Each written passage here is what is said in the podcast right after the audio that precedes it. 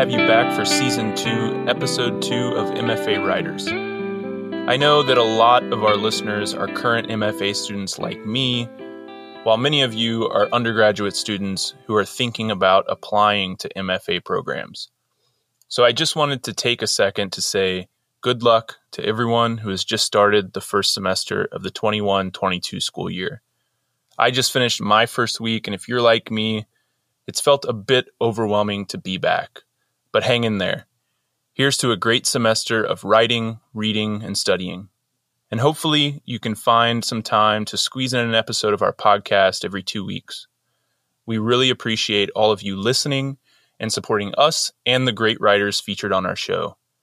This episode with Katie Shore of Hunter College was requested by Andrei Vinogradov. You can find MFA Writers on Instagram and Twitter, as well as MFAWriters.com. Feel free to shoot us a direct message on one of those platforms or an email at MFAWriterspodcast at gmail.com. We love to hear from listeners. And if you have a minute to rate or review the show, the best place to do that is on Apple Podcasts. Doing so will help boost our podcast as we try to boost these amazing writers. Finally, as always, Thank you for listening, and we hope you enjoyed the episode.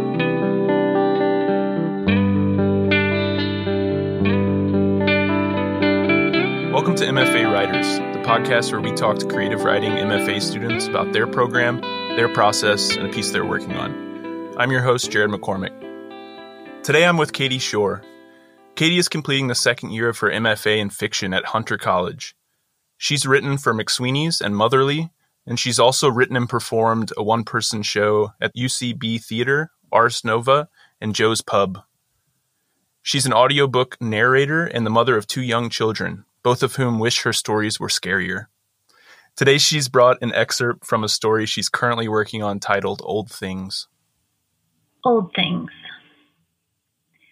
My daughter dressed every day like she was auditioning for a production of Oliver, mixing orange plaid dresses with woolen tights the color of lichen and the ancient pilling cardigans of a babushka. Every few days, she would wrap her hair in one of my old silk scarves, her thick, dark bangs and both ears sticking out the sides, bedraggled and forlorn, feral and matronly at once. Her name was Bunny. She was seven years old. Bunny couldn't stop drawing. She drew on every available surface her sheets, her bedroom wall, her skin. So by the time I found the first grade worksheet at the bottom of her backpack, she had already covered it with a long potato face, arched eyebrows, a flat black line of a mouth, and swirling hypnotized eyes. We've got to do this, she said, thrusting the paper at me in the small kitchen of our two bedroom. Do what? What it says. Bunny, I can't read this. I'm the one who has to read it, she said, snatching the paper from me. Interview an elder relative. There are eight questions, and I have to ask them all. Who do I talk to? she demanded. Grandma Shelley is an elder relative. She's not old. Do we have someone older? Point taken. Neil's mother dyed her long hair red and could get up and down from the floor as fast as I could. And that was when I thought of Aunt Lillian, my great aunt, one of the last of the old socialist Jews I came from. Really, except for Lillian and her ex husband, and probably still sentient, all the old Jews I came from were dead. How old is she? Ninety three, I said. Bunny stood reverently still. Have I ever met her? I shook my head. In fact, no one in my family had talked to her for two decades. Is she nice? She's your great great aunt, I said, pivoting. Is she Milt's great great aunt too? Yes, your little brother gets the same one as you. But Milt can't come, she decided, and I should have seen even then what a bad idea this was. Bunny, we're all her family.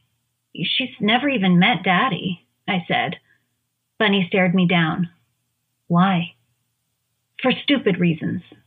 So this would be big. A mitzvah? How do you know that word? We had a menorah, sure, our token substitute for a tree in December. and a ragged old Haggadah floating among the picture books, retained for its age, not its lessons nor its prayers. We didn't belong to a temple, and I had no plans for us to. She blushed. I don't know. I just heard it somewhere, okay? It's fine, I said. Okay, but Mommy, you don't have to be scared. I'm not scared, I said, laughing. What an exhaustingly attentive child she was. Why would I be scared? But the insinuation, and really Lillian's name, like an incantation, coaxed something trembling from me. I recalled her volume, her intensity, the dreadful battles, her battles at every family gathering. It was the fighting I longed for, the wobbly buzz I'd get in my stomach at what might happen, at who might be seen for who they really were. Would it be me, I wondered as a kid, though it never was. My father and his sisters hadn't spoken to Lillian since she called my uncle Julius a sellout. Lillian's daughters blamed her for their father's headaches, for his unyielding guilt, but also for the belittling, the negativity, Lillian pitted the two of them against each other until they followed the example of their father, the union organizer turned highly paid labor professor and author, and went on strike. They withdrew affection. For 19 years, they had not spoken to her. Who is she like? What's great about her, I told Bunny, is that she's not like anybody else you've ever met. But as I said this, I knew suddenly who she was like. I saw poor Bunny and all that she seemed unable to bear, not just her little brother, but everything that made her angry. Everybody on my father's side had assimilated in what I'd call the cultural sense. They stopped talking Jewish. My father, my aunts, my uncles, they put away their deep borough accents, buried their surety of doom, their wry candor. It wasn't about God or the Torah, neither of whose threats captivated my family, but about not sounding like the kind of person some people want to kill. Sure, my husband's parents served on their temple board, but Neil and I weren't like them. We couldn't afford synagogue dues anyway. As for my mother, she was Presbyterian. Thanks for reading, Katie, and thanks for being here. Thanks for having me. Well, I mean, uh, I can tell you're an audiobook reader because you have such a such a nice reading voice. That was great. I loved listening oh, to thanks. it. Thanks. Thanks. Yeah, it's fun to read. It's so weird to read your own work and hear your own voice. Yeah, I bet. I bet yeah. if you're used to reading other people's work all the time, is it is it nice to read your own work or is it just kind of strange or yeah, it's both. It's both because, you know, as you know, like when you read your own work aloud, even just to yourself, like you hear the things that are working and what's not working. Um, but there's this weird feeling like where you've forgotten what you were doing in the piece or that you even wrote it. And, and it's just this, it's like disassociating. And then suddenly it's, you feel very connected and you're sort of like riding the wave of, of connection and, and lack of connection to it. Yeah, it's weird. It's always a weird feeling going back and reading a story that I wrote you know, a long time ago because I do get that feeling like that it's almost not mine. Like I don't really remember writing it. I mean, of course I remember writing it, but it, it feels foreign to me in some way, which is also, it's always like a very strange feeling. Yes. I feel that way. We just had workshop this past week and I had a story that was um, going up for workshop and um, I had to read a page of it. And reading it, I felt like I had chosen this page thinking, I really like this page. You know, this is going to work out well reading this aloud. And then I heard it and I felt, I, I don't even know how, whether I thought it was good or bad, but I, I just, I couldn't remember that I'd written a line this way or that way. And I just submitted it. It was yeah. really weird. Yeah. Yeah. I get that sometimes where, you know, I'll go back to an old story and I'll, I'll read a line and uh, and I'll think like, oh, that that was that was a really good line, but like I think about it in a way like that somebody else wrote it, you know, like yeah. oh, that was yeah. that was cool. That was cool what the author did, and it's like, oh yeah, the author was me. Of course, yeah. it goes the opposite way too, where I read a line and I think, why did the author make that choice? and then it was, yeah, and then it was those me. ones feel I feel closer to those. Like I feel like, oh, that's me right there, that mistake. But when it's good, I feel like, how did that happen? Yeah. well, there's a lot of things I want to talk about um, today with you, including writing as a parent, um, your work as a performer, and also your use of humor in writing. And I was excited when I uh, read this piece, this excerpt that a lot of those things make an appearance like right in the first line of the story when you write my daughter dressed every day like she was auditioning for a production of Oliver, mixing orange plaid dresses with woolen tights the color of a lichen and the ancient pilling cardigans of a babushka. I love that opening sentence, by the way. Thank you. It got me thinking about like how we use things from our real life when writing fiction and I was curious for you would you say that like a lot of the seeds for your stories come from things that have happened in your in your real life? Yeah. I mean, absolutely. I, I, I feel like I, I wish I could, I don't even know if I wish this, but I, I definitely had a sense that at some point when my write, when I'm really a good writer, I won't draw on my life, which is very naive um, in some ways, and also just is not my experience. It's not going to be my experience. Um, I mean, this, you know, this story is fiction, and and I don't, I don't have a daughter, but there's so much that is mine here that is mm-hmm. so funneled directly from you know not just my brain but people my that I know and love and myself. And it just gets sort of put in that blender and then like turn I don't know if it's a blender actually. It's it's some sort of like it goes through on a, onto a conveyor belt or something and becomes something else but it's but it's quite familiar. Uh, well my my friend uh, Sasha Debevec McKenney, who was a guest on this show, like episode two, she wrote on Twitter the other day. I thought it was really funny. She said, I'm paraphrasing here, but she said something along the lines of uh, that she had just figured out how to write fiction, and it, it was you you start off writing nonfiction, and then you don't stop yourself from lying, which I thought was mm, was kind of funny. Uh, and you know, I find that. Um, I often start with something from my own life or from my past as well. But by the time I finish the story, it's unrecognizable. And that original seed sometimes is not even in the story at all. Um, is that kind of what you mean when you talk about like going down the conveyor belt and becoming something else? Yeah, yes. My weird conveyor belt metaphor, yes. that like is what I mean. Thanks.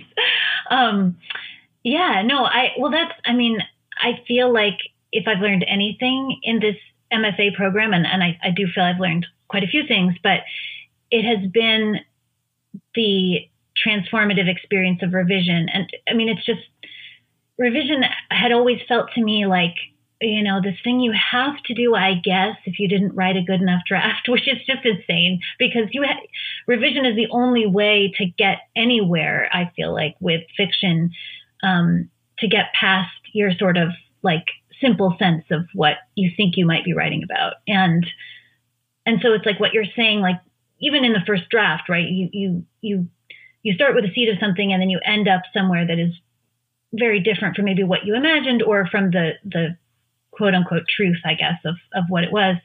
Um, but then it just like keeps the, then revision allows you to just like keep doing that, like insert these little bits of truth as it is to you, as it seems to you, and then watching that just get like wound up in this new way and becoming uh, both like unrecognizable and then and familiar in a new way, I think.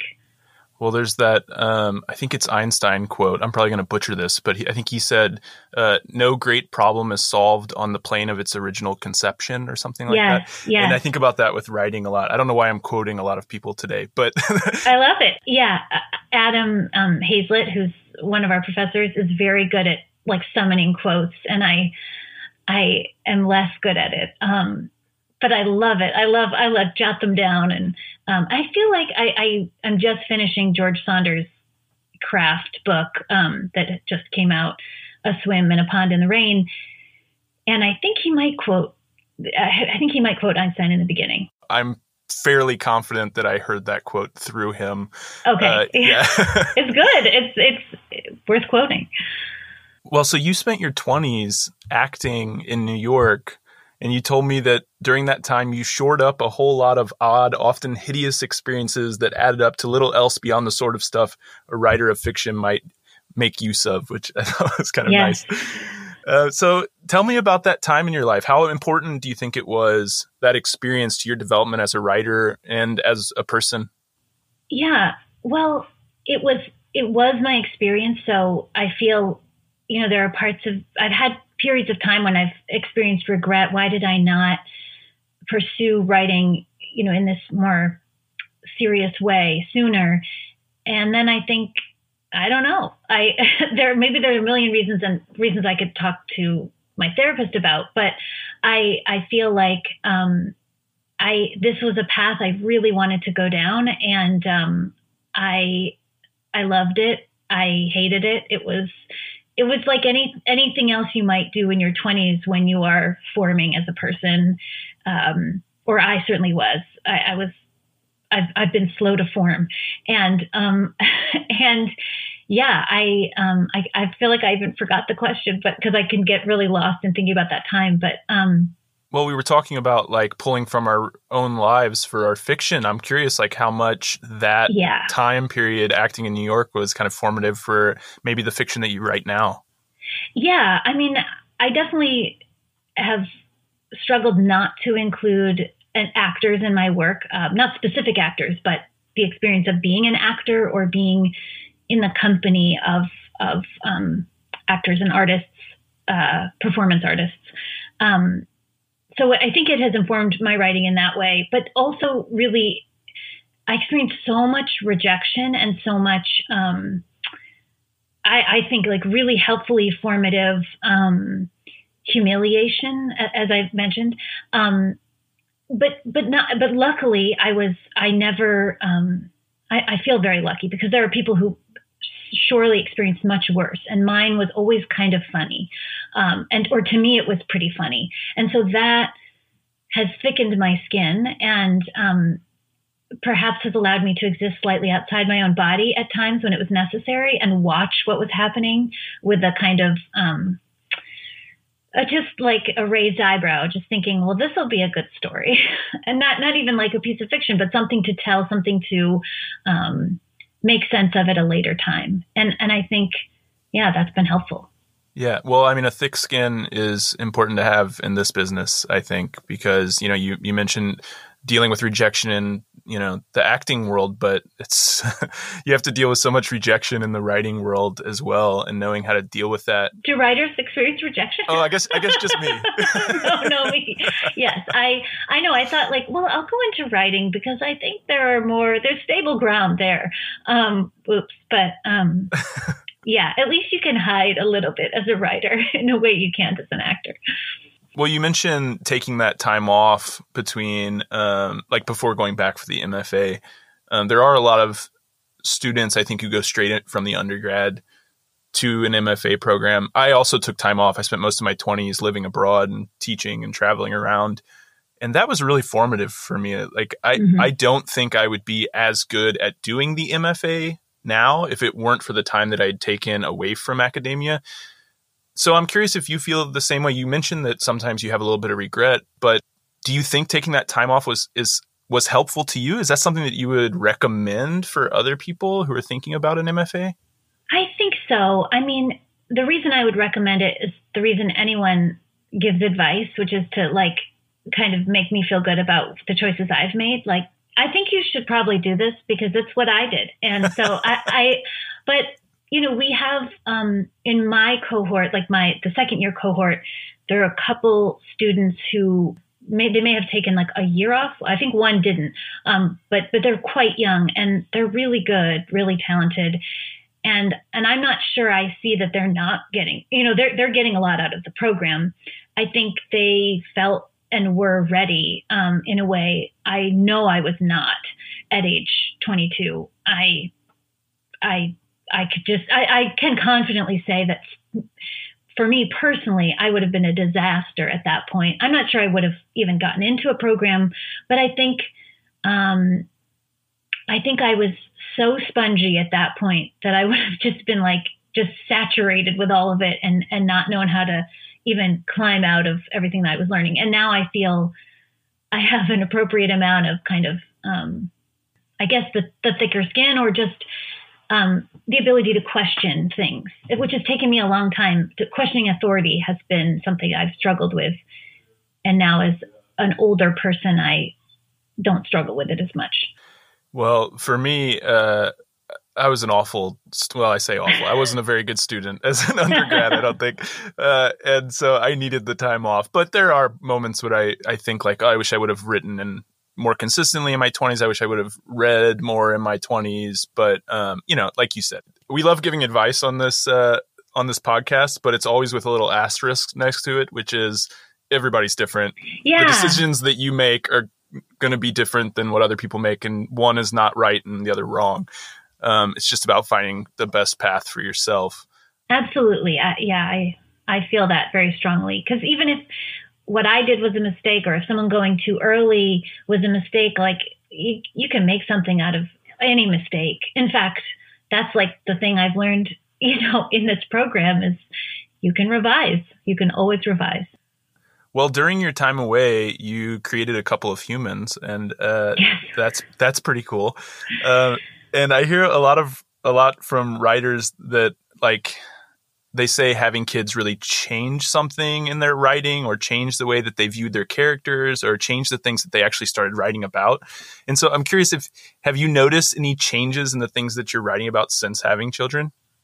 Well, yes. I mean, I'm not going to write like a campus novel. Uh, I'm not going to. It's unlikely that I, you know, I, I, I suppose there's like a myopia with it where I think, well, I, you know, got to include kids in this because they're just they're they're always like permeating my writing space. Um, I mean, like intruding upon it. Um, and yeah, I, I I think they've made me more um, uh, economical with my time. Like when I'm not with them and I have to be working, then I usually am working. Um, I mean, it's another area where I feel um, obviously having kids doesn't make you a a better or worse writer. It just like whatever else you're filling the time with, whether it's kids or whatever other things people who don't have kids do. What are those things? Because I'm sure they're really fun. Um, those those just like slide in. Um, but I I would read a quote. There is a quote that I have on my bulletin board. I could read this quote, which is a Zadie Smith uh, quote that I just keep up as a reminder that it's okay that children are in my work. Um, and she says, My books are filled with children, the thought of them, the memory of them, and the round experience of having been one and then having one. To me, that's an enrichment of literature. So I like to try to tell myself, if Zadie Smith said it, then it, it might be true. Um, it's certainly an enrichment of her writing. I don't, you know, and I hope maybe at some point of mine. Well, Zadie Smith's amazing, obviously, and uh, yeah. uh, one of my favorite writers is um, Kevin Wilson, who writes oh, yeah. a lot about um, parent-child relationships um, after having his own kids. So um, I think it's fertile ground for uh, writing material. I'm, I'm, sure, and you know, you use humor a lot in your writing. Is that something that has always been there for you, or something that you've kind of worked towards incorporating in your writing voice? Um, yeah, it has quietly been there, I would say. Um, I'm a naturally self deprecating person and someone who likes to find the levity, um, like sort of obsessively. Um, but I, I would say that the reason I shouldn't have gone to grad school right after undergrad is because that was a period of my life um, when I wasn't writing things that were funny because I didn't think it was serious to write funny things.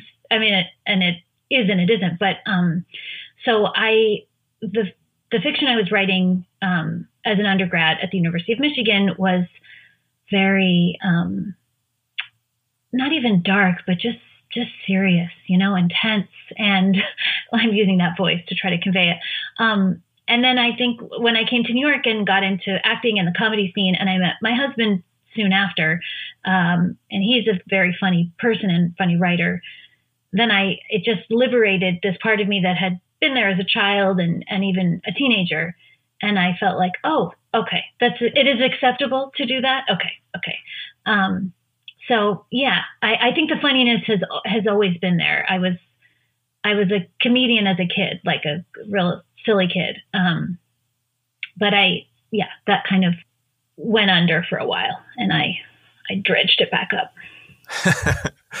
well, uh, we've already mentioned George Saunders once, but um, I've heard him talk about that. How like when he was younger, he thought incorporating his own kind of jokes and funny voice that he grew up using into his literature felt like, oh, that's not serious. That's not that's not literature with a capital L. So I can't do that. And it was the moment when he let that guard down and let that voice into his work that he started getting published.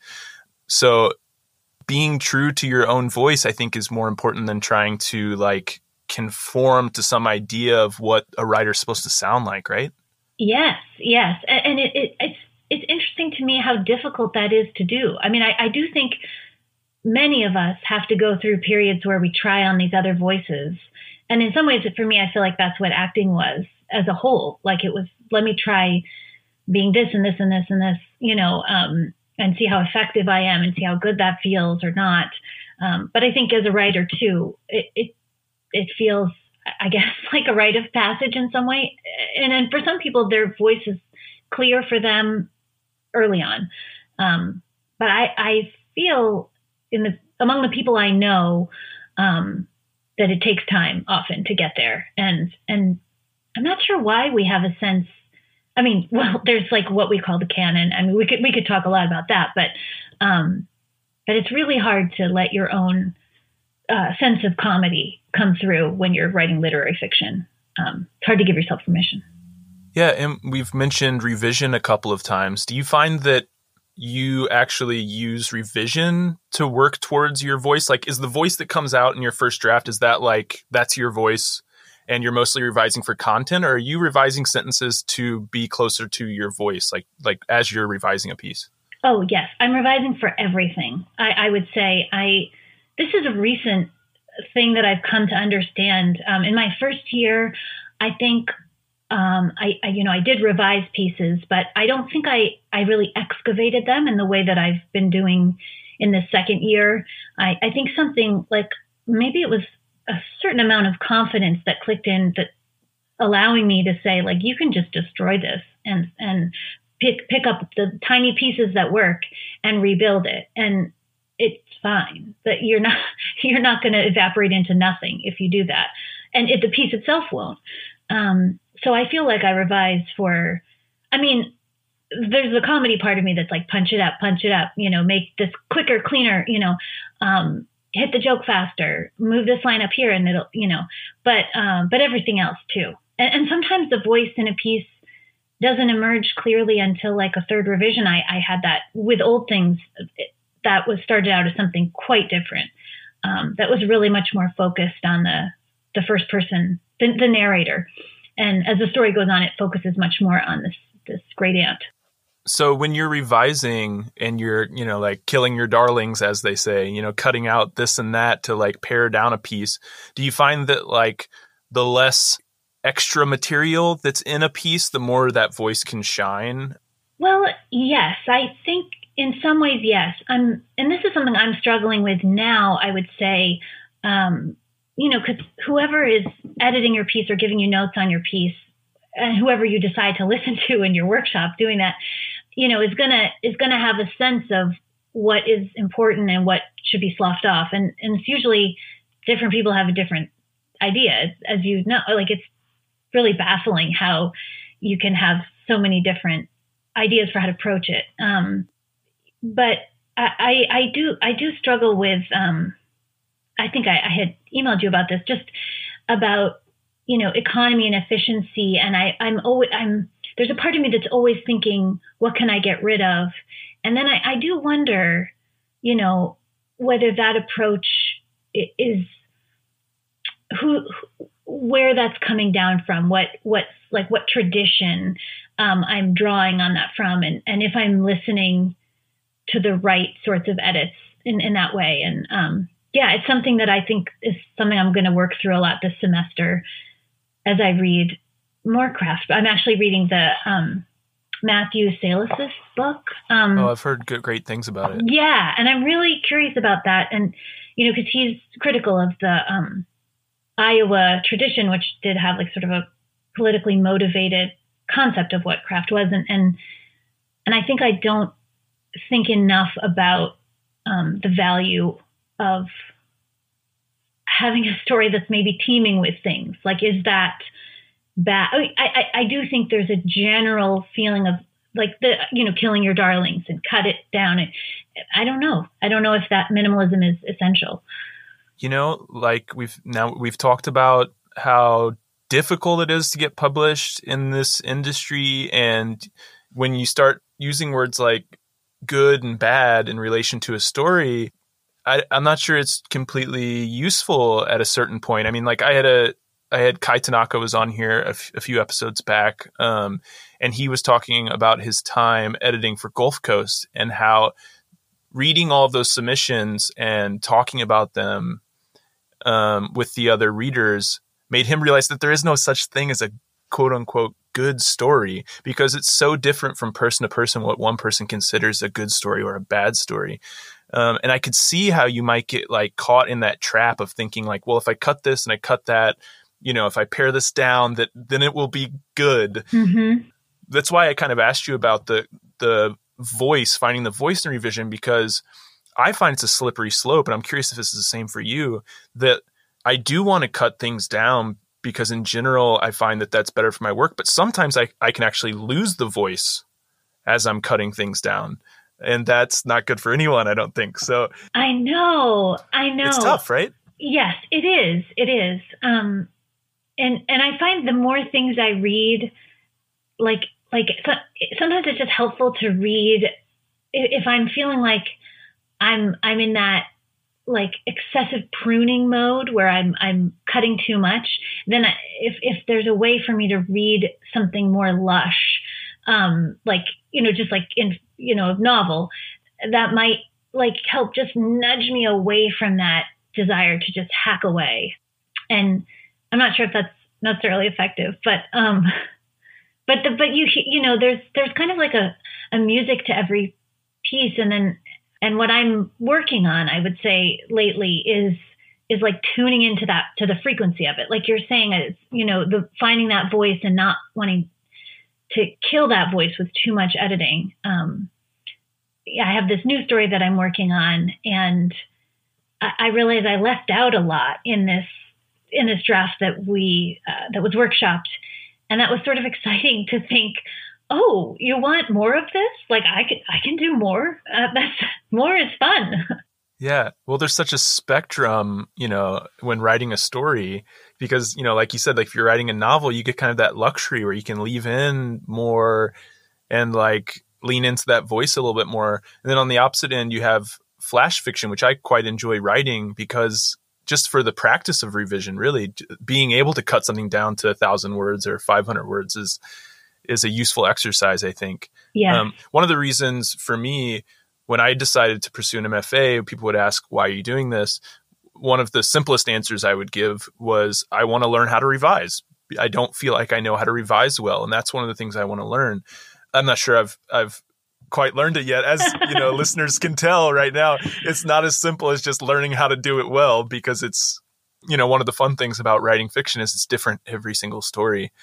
Um, yeah, and it's just a new adventure, right? Yeah, and, and I certainly haven't like mastered it. I, I think for me, I don't know if you had this experience or having it. There's just so much fear around rereading my work and with a with a willingness to just you know, say no or yes or less or more or whatever it is. Um, and I think some of that fear is has been has gone away uh, with with in this MFA program where I can like I can really look and and it's not like looking into a mirror and seeing like myself as a skeleton. Like I just yeah. imagine like, oh my God, what is what is really in there that I what did I actually write? Well, um, you know, I mentioned for me, wanting to pursue the MFA was partially because learning revision. What about you? You took 10 years off, you started a family, had a couple kiddos. What made you want to pursue the MFA? Well, it, it felt, uh, well, so I had written a novel, first of all. Um, I, right before um, I had my first child, like in the year before, I started writing a novel and um, got excited about it and revised that and had a baby. And um, and then I was I think it was about a year and a half after that I got an agent with that novel. And so I sort of went on a journey with that book.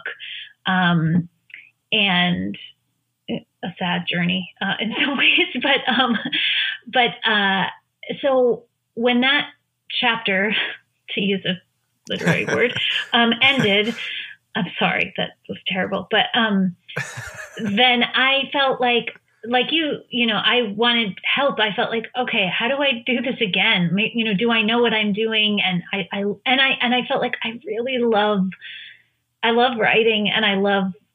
I, don't know if this world will take me in. I don't know if I have any place in it, but I just love doing this. And the thought of the MFA felt it, it didn't feel like something um, like you know many graduate degrees feel like a way toward to, to getting a job and obviously this one is quite different but it just felt like what a dream to be able to do this and so that was and i wanted to also be able to teach in some capacity um, you know while getting the mfa and maybe after um, I, I, have no illusions about the fact that it is not a phd um, but but that felt really exciting to me so those were the reasons so um, in case readers don't know, you tried to sell that first novel and you weren't able to, right? Right.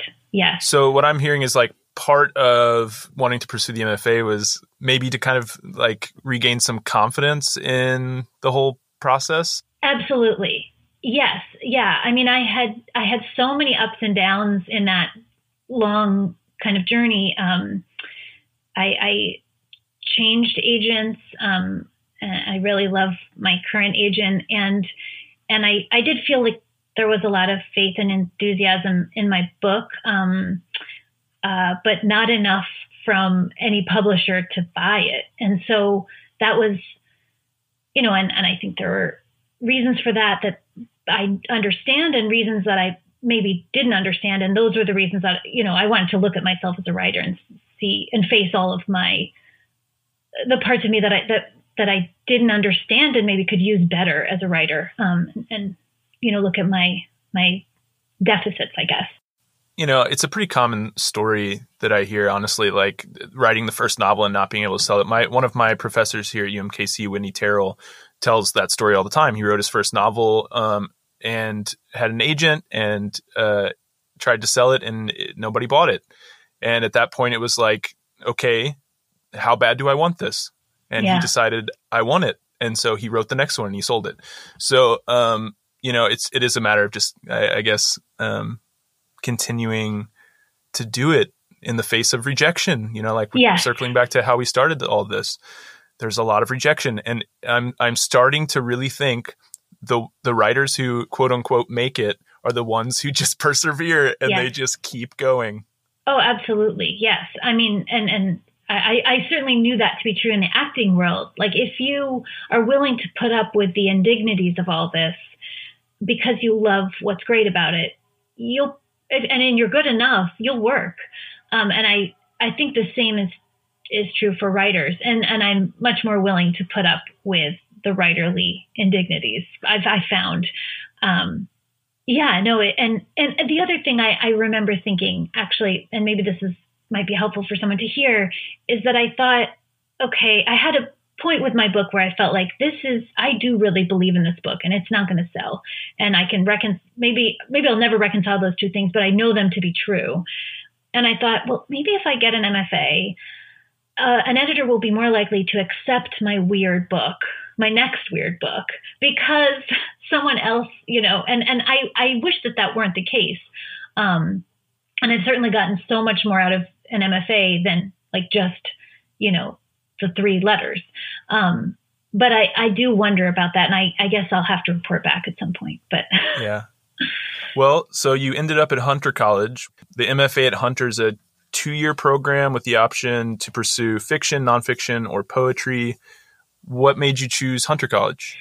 Um, well, so I did not realize that um, I, I, wasn't going to leave New York. Um, because it would just be too disruptive to my family. Um, although I did think about other programs outside the city, but I decided I just I couldn't apply and then risk getting in and then having to make some difficult choice.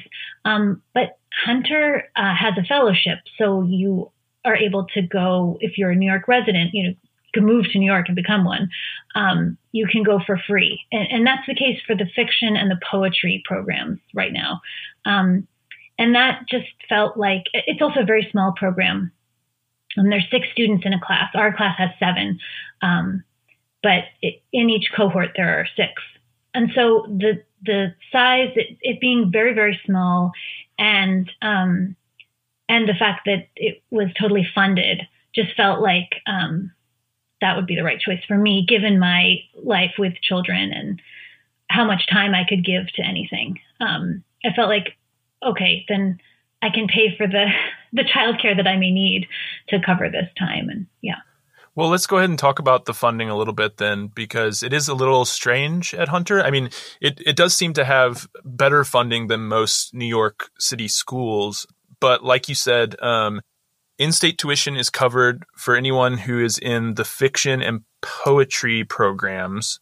Yes. Um, if you're an out of state student, then you'll have to pay the difference between the in state and out of state tuition until you can become a New York resident. From what I can tell, that means probably the first year, and then the second year you would get your in-state tuition covered.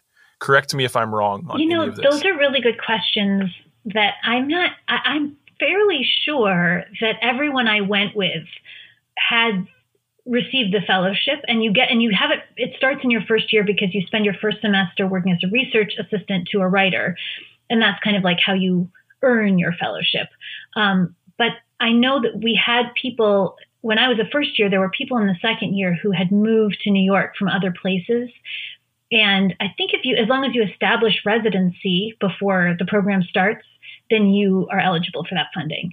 Um, and and CUNY tuition is very affordable if you can't, um, because I was, you know, I was worried for a brief moment, like, will I be able to be a research assistant? You know, given part-time work and the um, the hunter workload and with and my kids, but uh, but I was able to do it. Um, but had I not, I, I, I think the CUNY is certainly more affordable than most other New York schools. Yeah, absolutely. I mean, you know, the, part of the reason we wanted to do this podcast is because the information on the website sometimes either isn't clear or is inaccurate, isn't up to date. But according to the website, it says that um, you know, if you establish, uh, like you said, if you establish residency before the program starts, then you don't have to pay anything. If if not, then you would pay the difference the first year, and then the second year you'd be in state. But that's something for listeners maybe to reach out to the school and ask. Definitely, yeah. I, I know people were able to do it who moved to New York from another location, so it's it seems possible. And then you mentioned this fellowship. Um, from what I can tell, all fiction and nonfiction students receive something called a Hertog Fellowship. Is that what you were referring to? Yes, um, and and I don't want to speak about the nonfiction students because that program has it used to be memoir and it changed to a nonfiction program, but they um, it's really new this year, and I don't know as much about it. Um, but I know for fiction students, the Hertog is what we um, have gotten, um, and we were each assigned a, a writer um, and there was some, this was um, Peter Carey runs the program. And so he kind of makes those decisions, but we were part of that process. And so everyone was, in, in my cohort certainly was, was happy with uh, the writer they were assigned. Well, tell us more about that fellowship and working with that writer and what all that entails because that's pretty unique to the Hunter College program and it sounds really cool to me. Yeah. So um, you're actually working for a semester directly with a writer in New York City on one of their projects, helping as a research assistant? Exactly, yes. So I was assigned Rivka Galchen, um, who is this wonderful writer, um, and I'm sure you've seen her pieces in the New Yorker. She just had one that was really great about living in Midtown. Um, it's so funny. Um, yeah, and she's wonderful. And so I met with her early on in the semester, and she kind of gave me a few options of things she was working on, um, writing projects, and I chose um, to help her with research on her novel. Um, and it it ended up being really interesting and in some ways not at all what I expected to be doing. But I spent a lot of time in the New York Public Library, and I'm so happy this was before COVID. Um, eh, this was you know the fall of 2019, so I would go to the section of the New York Public Library where you can't take the books out, you just have to look at them there. And I would sift through this. I was um, doing some research on um, 15th and 16th century details having to do with a book festival in Germany. It, you know, there was a lot of esoteric, not not esoteric, but information that you'd really have to go digging for to find. The internet didn't have as much as I hoped. Um, so it was cool. I, I mean, I would sit there for like hours um, and flip through these old books and take pictures on my phone, write notes down, and kind of assemble it and pass it along. And it, I, I did learn a lot about research, and I thought, wow, it would be great to write a historical novel, and it would be great to have an assistant who could help me write this too. Um, you know, and not, I, I wouldn't say that Rivka was so reliant on me for so much, but just little bits. Um, I did what I could do, um, and and I will say, like, no one is overworked that that I have met at Hunter. Um, the writers understand, you know, the amount of time you can give.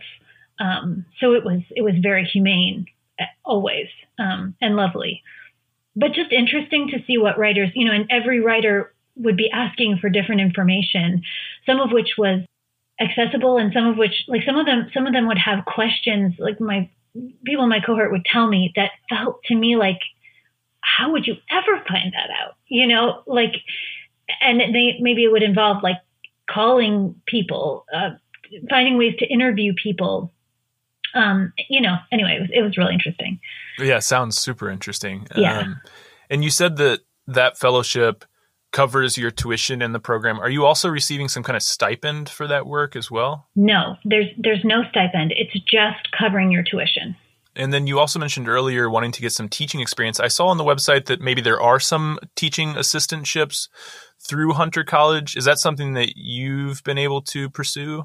Yes, I taught um, an undergraduate class last semester, um, and this is a Hunter specific class um, associated with the program called the Distinguished Living Writers course, and I think they've changed the name to the Distinguished Writers Seminar, maybe. But um, either way, they basically have uh, four to five authors visit campus, and before COVID, they would come and visit um, both the MFA classes and they would visit these undergraduate classes, the sections of this course. Um, and the students would get to ask them questions and you know, they would read their work aloud and then they would do a reading.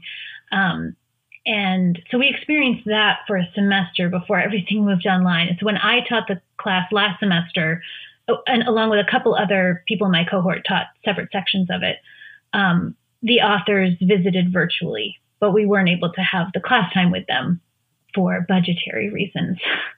so, which are totally understandable for every college right now yeah, but it was, I loved teaching. I was, and it was really uh, meaningful to just be in this virtual space with 18 and 19 year olds. I mean, some of them maybe were 20, but many of them were freshmen. Um, and just to, I don't know, to witness like this very bizarre time and to witness like the beginning of their college experience and how different and frustrating it has been, but also to try to I don't know, find ways to bring some like excitement for the work, you know, to them. It was a small, it was like, it caps at 20. So it was a pretty intimate class in that way.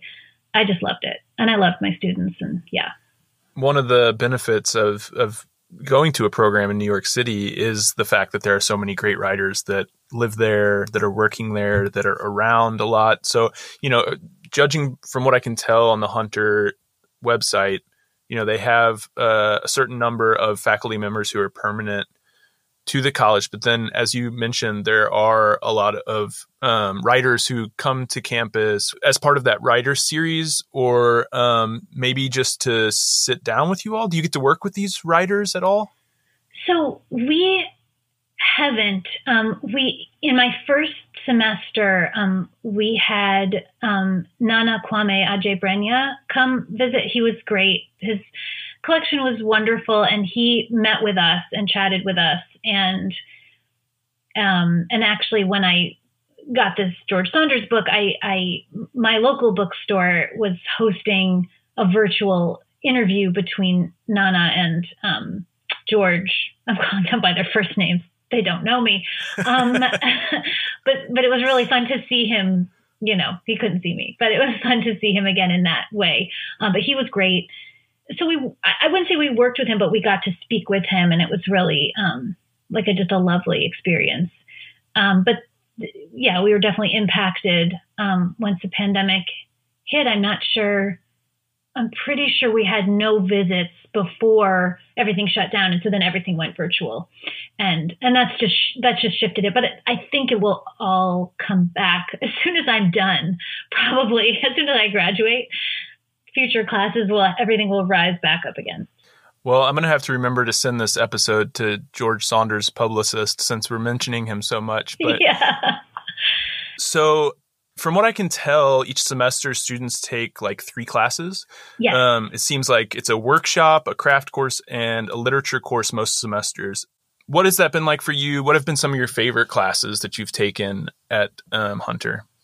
Yeah, I mean, it feels like every class was so rich and interesting and it was such a sort of a journey. It's hard to say, you know, what I liked best. Um, so in, in my second year, we take two classes and then the third is basically thesis work. Um, but I will say um, my class last spring, my literature course with Tracy O'Neill, who is now at Vassar actually. Um, she just finished a PhD and so she's there. But she we we got one more semester with her, and she taught a literature course that I loved. Um, I also loved Roxana Robinson's literature course in the fall. Um, but in the in the second semester, Tracy used this uh, critical response process, which is a kind of so this was not a workshop; it was a literature class. But the critical response process is an alternative uh, approach to workshop, and we actually workshopped the books themselves. We treated them as though they were sort of works in progress, and we would take turns acting as the author on any given class and sort of read the work and then assume, you know, not in too goofy a way, the identity of the author. And I feel like it was a really brilliant approach that Tracy had conceived of. Um, and and she has a book also that I'll just plug, Quotients. It's really excellent that came out last year. Um, uh, but I, I was so excited by that process that I used it when I was teaching um, Hunter students last semester, and and found that like they had a really good time with it. And I hope to teach uh, after I graduate again and use that that method, um, which is both for workshop but also for looking at literature. It's just yeah, if, if anyone wants to look it up, it's Liz Lerman's critical response process. You if you Google it, it'll come right up. It sounds amazing. I could talk about it for hours. yeah, in some of my classes, we've you know we've we've done that where we'll read a short story and kind of workshop it, even though it's already been published. But I like the idea of having someone pr- kind of pretend to be the writer of the piece. That sounds really interesting. Yeah, and it, it like there's just something. It just softens the whole experience. So instead of talking about literature as though it's this like brittle thing, but also this untouchable, you know, none of these pieces were necessarily canonical, but but it, just made it feel so much more alive. And and it was funny. It was funny to say, well, here's why I wrote that. And I, I don't know. I it loosened up the students I worked with. I, I don't know if they would tell you that they loved it, but I think they got a kick out of it, and I did. And I felt like I don't know. It had this oddly empowering effect while being very silly. Yeah, it sounds fun. Yeah. And uh, you know, we've we've talked a bit about the faculty at this point. I wanted to talk about um, or ask you about the community at Hunter and like whether you felt supported there, especially as a parent with kids who I'm guessing are probably at home during this time. So I'm, you know, like how supportive has Hunter been um, for the students like during this time and just in general? They've been re- great. I mean, I can speak to the professors I've had. Um, so Peter Carey, um, Téa Obreht, who's um, left after last year um, for a, a, I think it was a residency um, in Texas, um, and then Adam Haslett and ZZ Packer. So those have been my sort of core teachers. great writers. great writer. Uh, yeah. yeah, I mean, phenomenal writers and really you know, loving, kind, generous teachers. Um, so I can just definitely speak to those four, um, and I can speak very highly of them. They, they've they've just been really um, devoted. I feel like to the program and to us as students, and and I've been lucky that my cohort has been very close and very um, encouraging of one another. It doesn't, we're not really competitive with each other um, at all. And yeah, I, I've certainly heard from people, older people who've graduated from MFA programs years ago, just about more stressful environments. And while we have had stress, you know, in the past two years, it's not been from each other, from the other students and, and from these professors who've, who've just really been very, very loving and kind. Yeah, it's interesting because whenever I was first looking into MFA programs, one of the things I heard a lot is you have to be careful because sometimes the cohorts can be really competitive, it can be really cutthroat. And that has not been my experience. And through doing this podcast, it doesn't seem like it's been the experience of many people at least going to the programs you know that I've talked to. So I'm I'm glad it's the same for you. I'm glad that the community's good. Yeah, maybe it's a myth. I mean, maybe it's I don't not. Know, yeah, yeah I, I don't know either. Or like you said, maybe it was a more common, you know, in the past, but yeah. maybe some of that's been shed. You know. Yeah, I, I think things definitely come down from the teachers, and um, you know, the teachers I've had have have not brought that energy to class. You know, like who's publishing something or anything like that. It's just, it feels like we're all, not really, but it feels like we're all holding hands and standing in a circle and just trying to, you know, make our way through together. Well, I, am sure that there are some places where you know there is still a negative environment. So if anyone's listening, we're not we're not uh, you know we're not saying that uh, your experience is invalid or anything like that. Yeah, I, am sure. I'm glad that your experience has been good there at, at Hunter. So I'm curious also about just how you've handled the workload um, with your kids who I assume are at home, how you've balanced the coursework and writing time and the family and, and just how that's going for you. Yeah, it's it's really hard. Um, and it's harder with COVID. So my younger child is three and goes to um, a five day a week preschool. So I'm able to, well, he's able to be there and I'm able to not take care of him every single day. Um, and then my older child is in public school.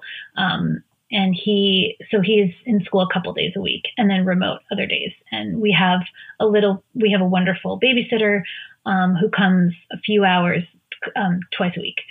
Um, so just saying that, making sure that's clear to any other parents, like you know, people sometimes it's hard to talk about the logistics of your childcare situation um, openly. So I definitely have um, help in some ways, uh, but I'm usually spending a fair amount of my week with my older child and then with my younger child when he's home from school. Um, yeah, and it's like I don't know, it's just hard. Every day is hard, and, and my husband's a writer too, um, so we both have these very fluid, floppy schedules um, and a lot to cram in in the time that we have. And yeah, I think every day we say like to each other, like, this is, this is so hard. And, but you know, it's, there are a lot of harder things, especially in light of COVID. Like COVID has made this much harder. And then, and yet seeing this sort of stark contrast between our experience and that of so many people who are in much more challenging circumstances, then I feel, I don't know, really lucky. And like, oh, I just, I'm sad because I didn't get another hour of imagining, you know, what this character would do. Uh, I'm lucky. Well, um, we mentioned at the beginning of the episode that you do work as a reader for audiobooks. Um, and you told me before the interview that you record it in your closet in your home. So that's another thing that you're doing from home. I'm curious just how you got into reading for audiobooks, what that entails, what it's like, how do you enjoy it? How's it going? It has been um, really weird and fun. Like I, I, there have been some books that I've really loved narrating. Um, you know, and this is this is something I did as an actor in my 20s that has just like stayed with me and um, and I'm lucky because it's nice to have this kind of part-time work. Um, well, especially while I'm in grad school. But uh, yeah, it's really wacky to be in that closet and you know like I'll finish writing a, a, workshop critique letter and then go into my closet and record a romance novel, and it's it's very odd. Um, but I I I do think it kind of shakes up any sense I had of like a writer should be like this or that or whatever, and then I feel like well I'm doing this thing and I have this messy life, um, and I'm a writer, so you know certainly there are weirder and more complicated jobs one could have. Um, and I and I feel like we can only just embrace that. I, I thought at some point, well, I, I won't be able to do that because I'll be writing, but you know, you have to make money the way you can, and so that's that's been a wonderful thing for me.